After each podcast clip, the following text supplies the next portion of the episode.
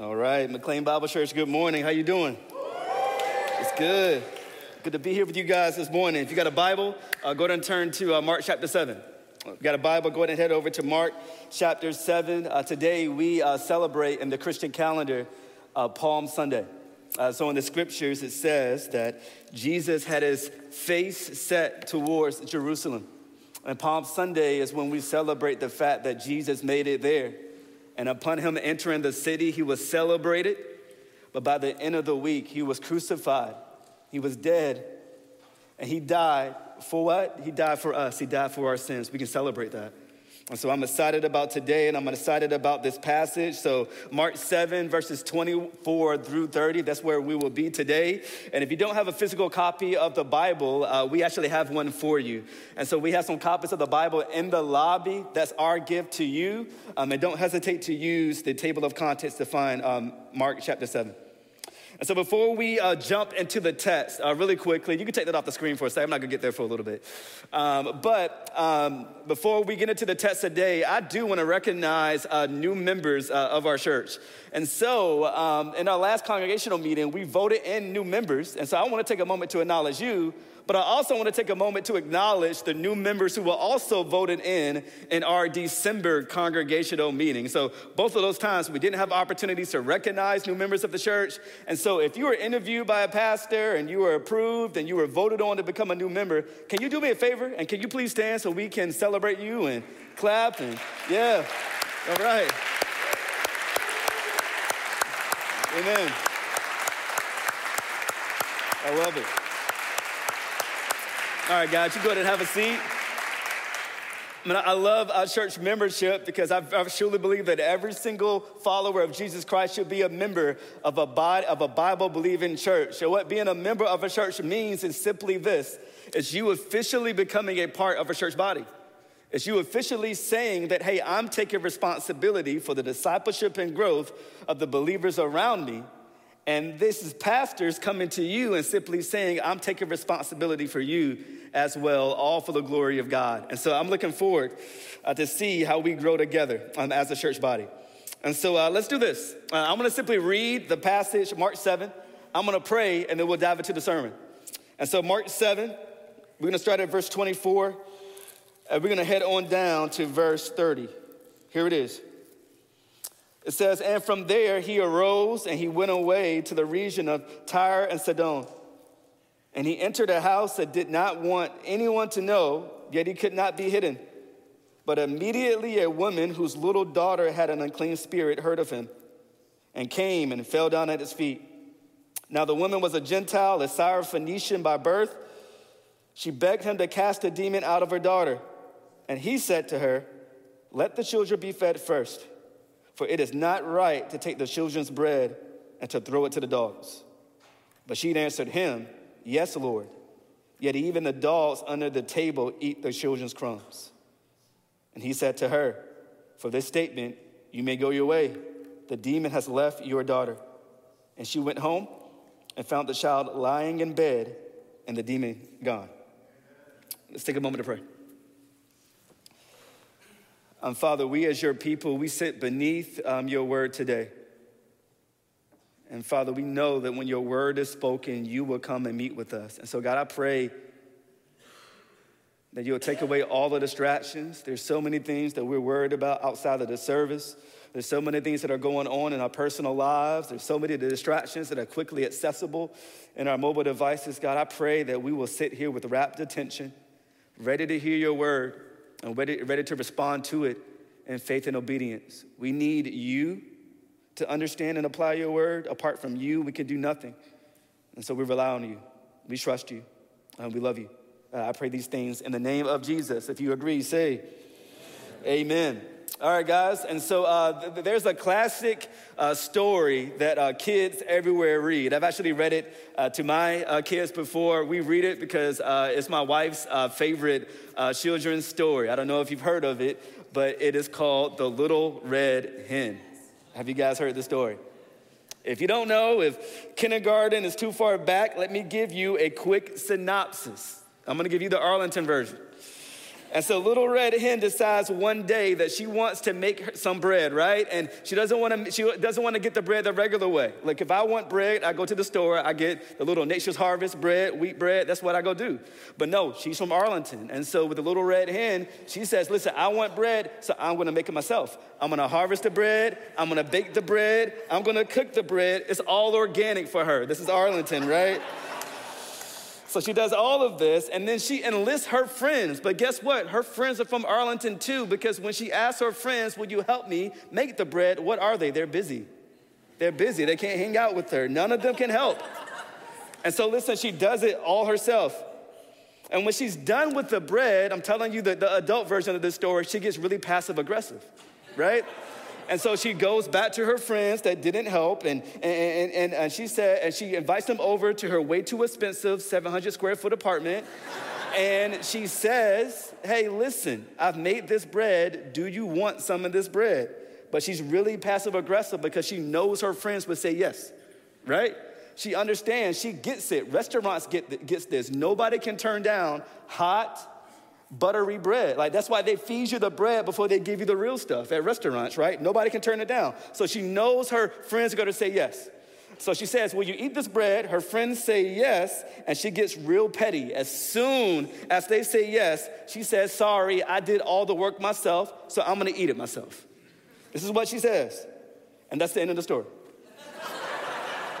and listen, here's the thing I get the principle of the story. I get it that hard work pay off, hard work pays off. I get that because the little red hen did all the all the hard work, she gets to choose who she would like to distribute her bread to. I get it. I don't have to like it. But here's the thing. I shared this story today to share this with you. That little children's story made me think of this passage in Mark chapter 7 because in Mark chapter 7, hang with me, Jesus is actually doing something similar. He is choosing who he would like to distribute his bread to. Hang with me today because in this text, we see a short conversation about bread and a miracle. And I want you to stay with me because there is incredible beauty in understanding, or when you understand what this parable, what this miracle, what this story about bread, what does it say about Jesus' relationship with you? It's incredible encouragement in this. So I need to walk through the text first to set this up, um, but we'll get there. So trust me. So let's walk through the text. I want you to check out verse 24. Verse 24, it says this. It says, And from there, Jesus arose and went away to the region of Tyre and Sidon. He entered a house that did not want to know, want anyone to know, and yet he could not be hidden. Let me give you some background. So, so far in the book, uh, in, in, the Gospel of Mark, it seems like Jesus and his disciples are always on the move. They can't catch a break. Every single time they actually try to get away to catch a break, they are constantly getting interrupted. Go back to Mark chapter 6. Mark chapter 6, Jesus enlists his disciples. I know you remember a couple of weeks ago um, when he sends his disciples on a mini mission trip. They go off and, and Jesus empowers them. They goes off, go off and heal and they preach the kingdom of God. And Jesus, and when they come back, Jesus says, hey, let's get away for a little while. But as you can see over these next um, two chapters, they constantly get um, interrupted. They're getting interrupted all the time. They get interrupted by the crowds. They get interrupted even by the weather. They get interrupted by the Pharisees, the religious leaders of the day. And finally, they get the opportunity in this text to get away. They leave the region of Galilee altogether and they head to a non Jewish city called Tyre. And they're trying to get away and they're trying to catch a breather. And Jesus is finally getting some uninterrupted time with his disciples in order to teach them. And they're trying not to be seen. I, I imagine this is what celebrities do when they're trying to, to, to, go somewhere. They're, they're hiding their faces. They're trying to enter uninterrupted and unseen into a, uh, into a house and I can almost imagine the scene because I've been there. They finally get comfortable. They finally get their shoes off. They're finally able to rest. They exhale a little bit. And as soon as they, as they get comfortable, there's an interruption. I experience this all the time when I get home from work. As soon as you get comfortable, there's an interruption. Look at verse 25. Verse 25, it says, But immediately a woman whose little daughter had an unclean spirit heard of him and came and fell down at his feet. Now the woman was a Gentile, a Syrophoenician by birth. Uh, I love this. This woman barges in on Jesus and his disciples, and those two verses tell us every single thing that we need to know about this woman. These verses show us that this woman is not just some random neutral person that barges into uh, uh, uh, to this rest time with, with Jesus and his disciples. It's kind of like this. Forgive me for this. It's kind of like Will Smith barging in on a Rock family reunion. I had to do it. I'm sorry. And the reason I said that is because there's so many things about this woman that is apparent that make that would make these Jews uncomfortable. Let me explain. Because she's the exact opposite of Jesus in every single way. She's the exact opposite in gender. She's a different gender. She's of a different race. She is born in, in, in Syrian Phoenicia, which is modern day Lebanon, and Jesus is an ethnic Jew. She's of a different culture. Jesus is an Israelite and she's a Greek. There are political differences. This is not simply um, an issue of right and left. She's from Tyre and Jesus is from Galilee. They are national and political enemies. Matter of fact, I'll prove it to you. Josephus, a first century Jewish historian, wrote that people from Tyre were notoriously our bitterest enemies. In fact, the Old Testament, Tyre is constantly listed as one of Israel's oppressors. So this woman walks into this room and she already knows this. She already knows that she's different than everyone in this room, and she's probably assuming that Jesus hates her. She's probably assuming this because she already knew that she had no credentials to approach a holy Jewish rabbi. She knew that she was on the wrong side of every single barrier that she could come up with, and yet she comes anyway. She goes into the house and she just begins to beg Jesus.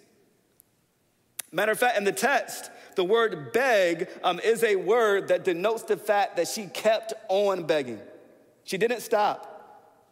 A matter of fact, in the parallel text to this passage in the book of Matthew, the text describes that she's begging, she's begging, she's begging, and then the disciples are begging Jesus to send her away. But she keeps begging.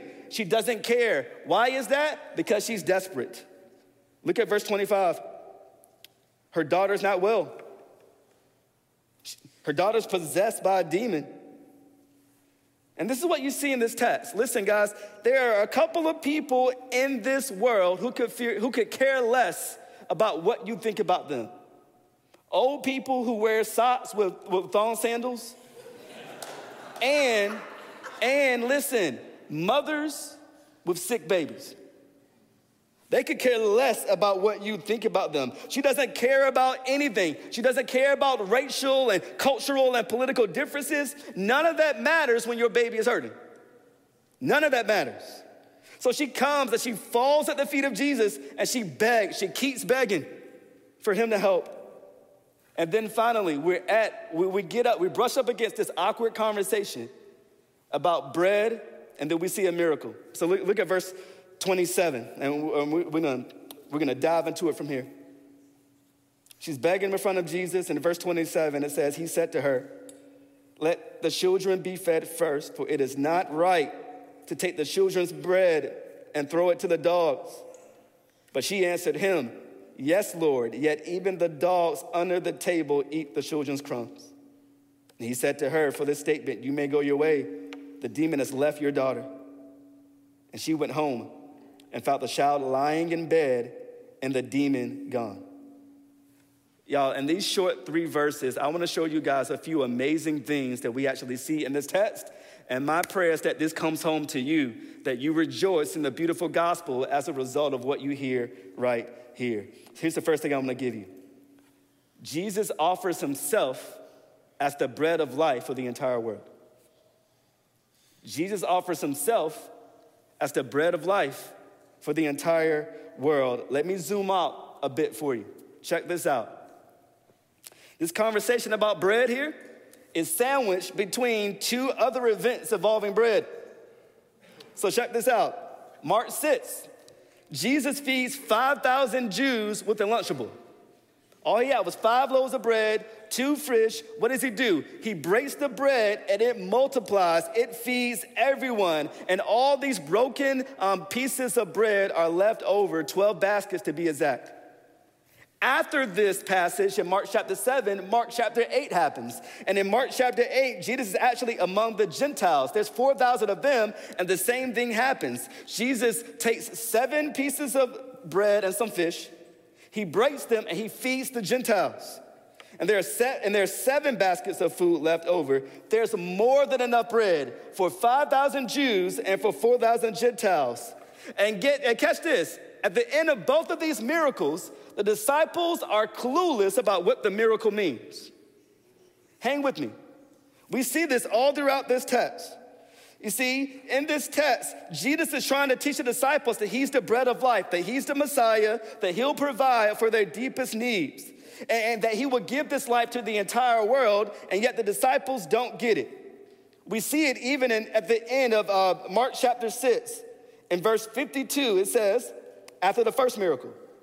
It says, For they did not understand about the loaves, but their hearts were hardened. We see this in Mark chapter 8 after he feeds the Gentile believers. Jesus pretty much goes off on them. He says, Why are you still talking about bread? Do you, do you still not see and understand? Do your eyes fail to see? Do you not still understand? The disciples don't get it, but check this out. Sandwiched between those grand miracles, we see another conversation about bread, and guess what? This woman gets it. This woman gets it. She understands that when Jesus is talking about bread, that he's talking about his mission and what he's capable of, and we see it in what she calls Jesus. Look at the text in verse 28. What does she call Jesus? She calls him Lord. She calls him Lord.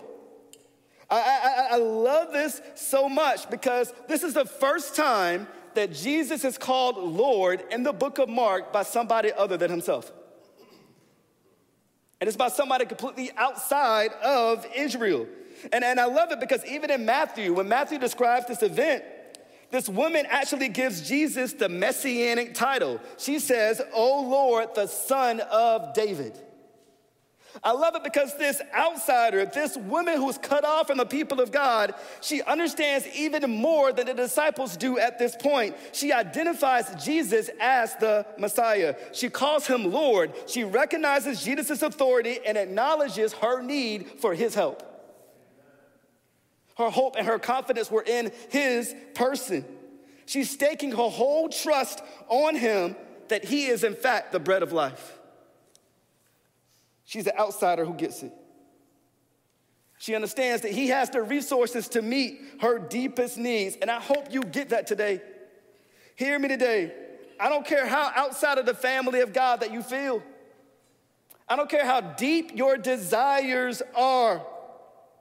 I don't care where you've been or what you've done. You can't ever find yourself with a hunger so deep that Jesus can't satisfy. You can't. Your bank account will dry up, love will fade, people will come and go. But Jesus can give you what is eternally satisfying for your longing soul. He's the bread of life. And that's encouraging. But hear me today there's a problem that the woman has, and there's a problem that we all have. And here's the next point Jesus is the bread of life but we have no claim to the bread of life on our own. Eric, what are you trying to say here? Look at this awkward conversation. This woman is desperate and she's falling at the feet of Jesus. And Jesus chooses this opportunity to give this story about bread and to seemingly call her a dog. What in the world does that mean? First, it sounds like an insult. Okay, here's the thing you gotta remember, guys, this ain't Arlington, Virginia. It's not Arlington, Virginia in this setting because we live in a dog loving city. we do. Theirs wasn't.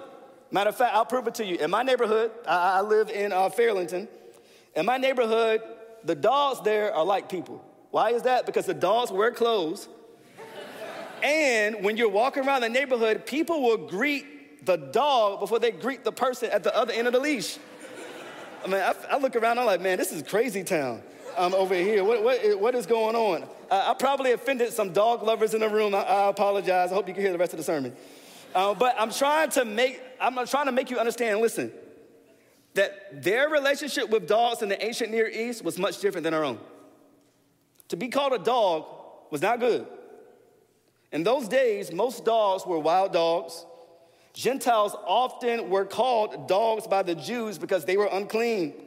It's not a compliment, it's not nice, but listen to me Jesus' purpose was not to insult. Let me tell you what his purpose was in, in, in, sharing that message.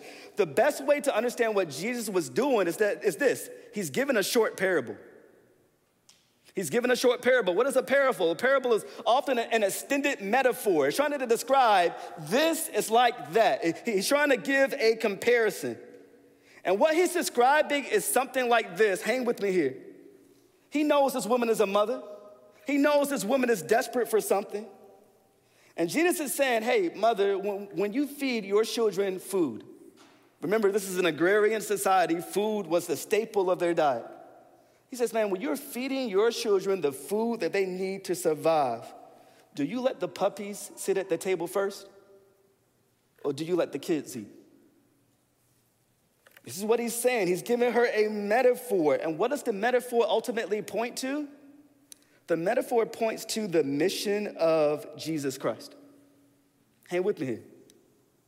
Jesus never left Israel before this because he understood something. He understood that his ministry and his mission was initially to Israel, to show Israel that he was the fulfillment of the law, the prophets, the tabernacles, and all the promises of the Old Testament. He came to die for the sins of his people and rise again. And then after his death, he would choose his Jewish disciples to go to the world to share the gospel there.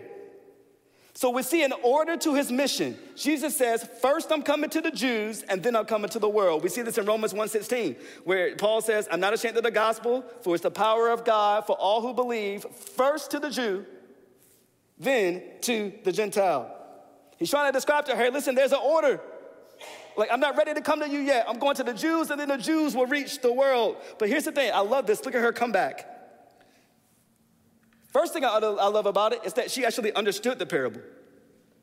Not only is she, she the first person in this gospel to call Jesus Lord, he's also the first person to understand a parable the first time that Jesus gives it. Because look at it. She comes back at him. I love her comeback. It's so witty and so powerful. She says in verse 28, but she answered him, Yes, Lord. But yet, even the dogs under the table eat the children's crumbs. Y'all hear what she's saying here? I'll paraphrase it. She's saying, Yes, yes God, the, the children get the bread, but the puppies eat too. You see what she's doing? What she did was so powerful, and this illustrates the gospel. What I love about this is that she didn't argue the parable. She didn't argue it. She didn't say, How dare you, Jesus, call me a dog? I demand a seat at the table. She doesn't do it. No, she actually accepts what Jesus calls her. She knew that she didn't have any claim on Jesus. She's not like us on a job interview. Y'all know, y'all go on a job interview and the boss asks us that dumb question every single time. They ask us, Why should I give you this job? Right? And what do we do? We start listing off our connections. We start listing off our skills. We start listing off our work history.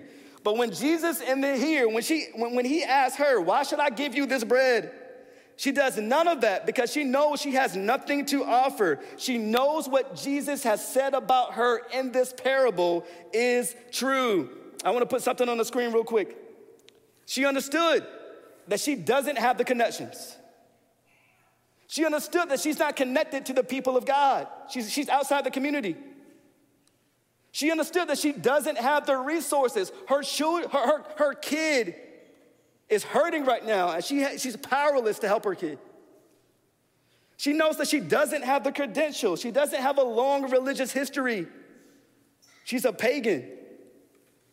But in this story, this woman shows us, or she reveals to us, something about how we need to receive Jesus. We can't begin to receive Jesus as our bread of life until we realize that we have no claim on it. We have no claim on him. Guys, we can't stand before God. We can't stand before God by asserting reasons for us deserving his grace. We have none. Every single one of us were created by God and we were created for His glory. However, listen to me, each one of us has turned away from God in sin. We've disobeyed a perfect and good and holy God. And because of what we've done, we are deserving of God's eternal wrath. And I get it, that's bad news, but it's real. We have no claim on the goodness of God. We have no claim.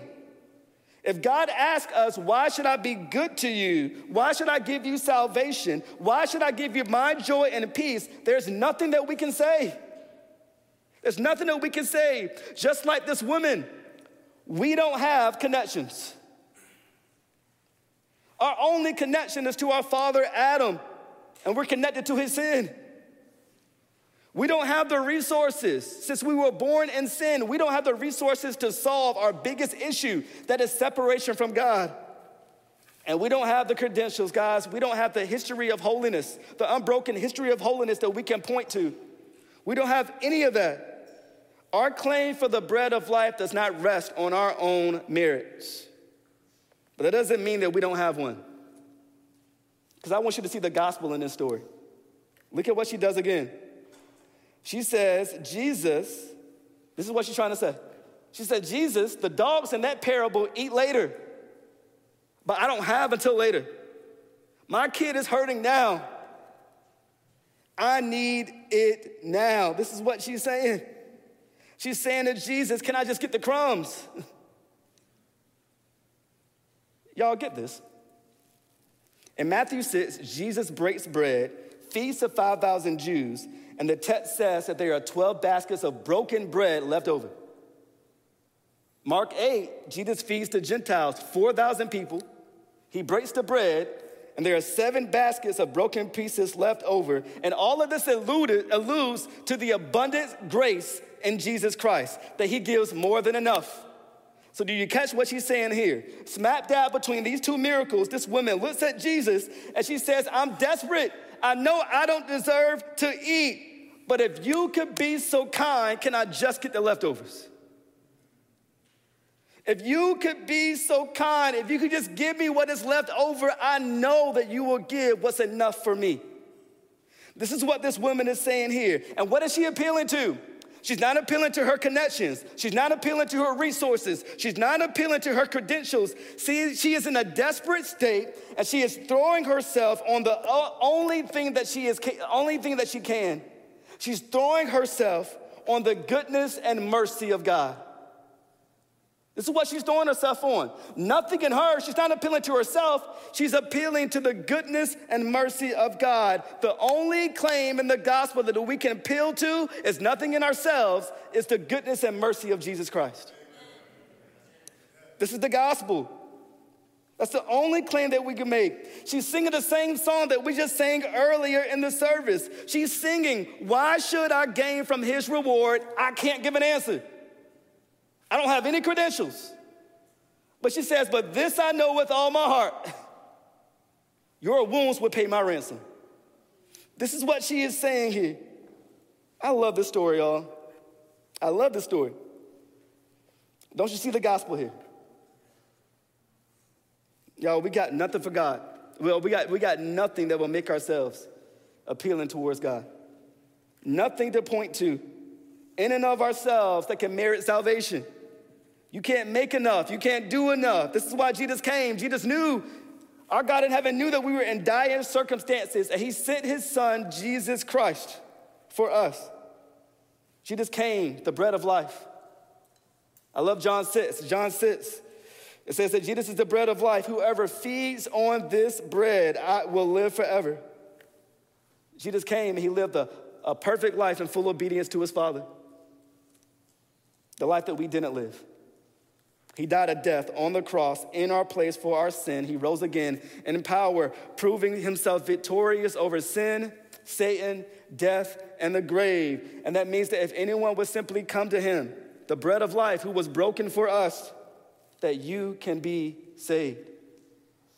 That's what I love about this miracle. This woman comes to Jesus and she throws herself on his goodness. And guess what? Jesus comes through. And this message is for the world. We actually see in Psalm 87 4 that this text is the fulfillment of that. Look at this verse. In this psalm, it says, Among those who know me, namely God, among those who know me, he says, I mention Rahab and Babylon, behold, Philistia and Tyre and Cush. I love what this text is declaring. It's declaring from the beginning of the world, God has always had in mind to save the world. That, forget, that the, from the beginning of the world, God has always been in the process of gathering people from every, uh, every, uh, every corner of the globe. People from Egypt and Babylon and Tyre and Cush, all over. And since the beginning of time, God has been building a diverse kingdom from every tribe, nation, and tongue, including this woman. And so here's my charge for you this is a short application. If God is building a diverse kingdom, let's resist homogenous lives. If God is building a diverse kingdom, let's resist living homogenous lives. In our church body, let's share the gospel with the people around us, including those who don't look like us. And let's live this gospel as well. Let's live it out among people who don't look like us. We should not be the kind of community that all the people that we're in close community with are people that share all the same qualities and all the same things about ourselves. This is what the gospel produces. This is what we want to be. I don't know about you guys, but I don't want to be the kind of church community when somebody can peer to the church community and guess just from what they see while we're all united this morning. I don't want to be the kind of community that's, that's, simply a community, a church community of young adults or a community of older adults or a community of families. I don't want to simply be a black church or a white church. I don't want to be an affluent community or a trending community. You know what we want to be? We want to be a community that has one thing in common that we all came to Jesus desperate and starving and nothing to offer him. He gave us a feast simply because he's good like that. This is what we want to be. And y'all, listen to me. We did nothing to earn this bread. I'm gonna take you back to my opener. I'm gonna go back to the little red hen. Y'all, we are like the duck, the goose, and the cat and the pig. Can't you tell I read this story all the time? Here's the thing we're like them. We didn't do a thing to earn this bread. We didn't offer a thing, but hear me today. I am so glad that Jesus is not like that children's story. Because the little red hen said, I did all the work, you don't get to eat. And in this story, Jesus says, I did all the work, the feast is ready, come down with me. Praise Jesus.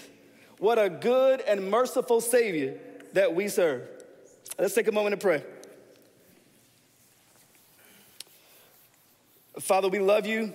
We thank you so much of how the gospel message is, dis- is displayed in this short story.